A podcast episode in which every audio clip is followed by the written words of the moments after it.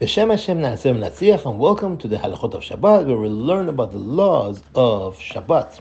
And this is shiur number 390.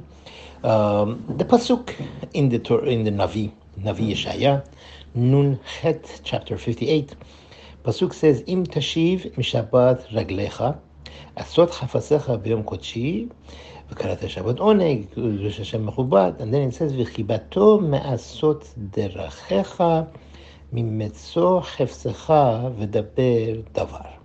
Our Chachamim, the Gemara Masachet Shabbat, on page Kuf Yud Gimel, that's 113, they learn almost from every word in these Pesukim uh, many, many laws, many halachot that pertain to Shabbat, the holiness of Shabbat, the sanctity and the integrity and the beauty of Shabbat.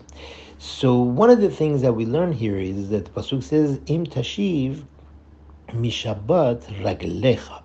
Im tashiv means if you hold back uh, on Shab- from Shabbat your feet. What does that mean? Our Chachamim learn that the way a person walks on Shabbat should not be the way he walks in the weekdays. Therefore, a person shouldn't run, jump. Jumping means both feet are in the air, and he shouldn't skip. Like that means one foot is in the air while the other is jumping, while the other is still on the ground. And he shouldn't be poseya pesia gasa. That means to make long jumps.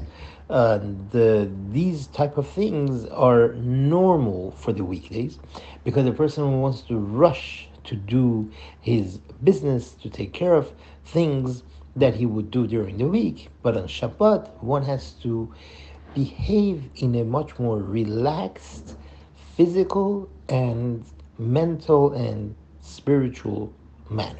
As if all of his work is done and he is in no rush to run anywhere, anywhere, run after a bus, run after this client, run after that client. And that is what the Pasuk says, Im tashiv mishabat raglecha. However, if a person is running to do a mitzvah, he's running to go to tefillah, he's running to go to a shiur of Torah, even if he's not late, he's perfectly on time. But the running to do a mitzvah, it itself is a mitzvah.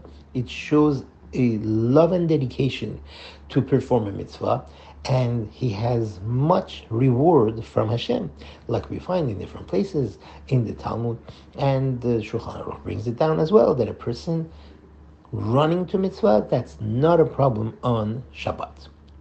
Also, a young person who enjoys running, kids, little children, they jump rope and they do different types of games that is permitted for them to do this because they have pleasure out of it.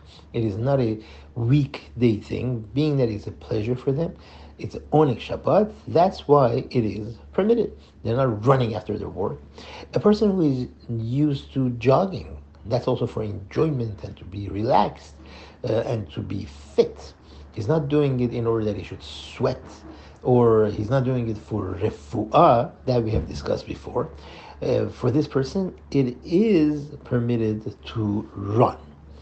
Uh, a person that's uh, walking, but he needs to jump over a body of water in order to uh, to get to his destination faster.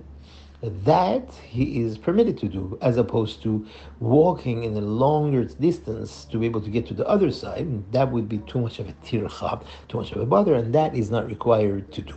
One is not permitted to ride a bicycle on Shabbat and Yom Tov, even where there is an eruv, because this is ma'aseh chol. This is a mundane act of weekly activity, and we don't do that on Shabbat. Little children, uh, they are permitted to ride tricycles, things like that, for on Shabbat. Thank you very much for listening, and have a wonderful day.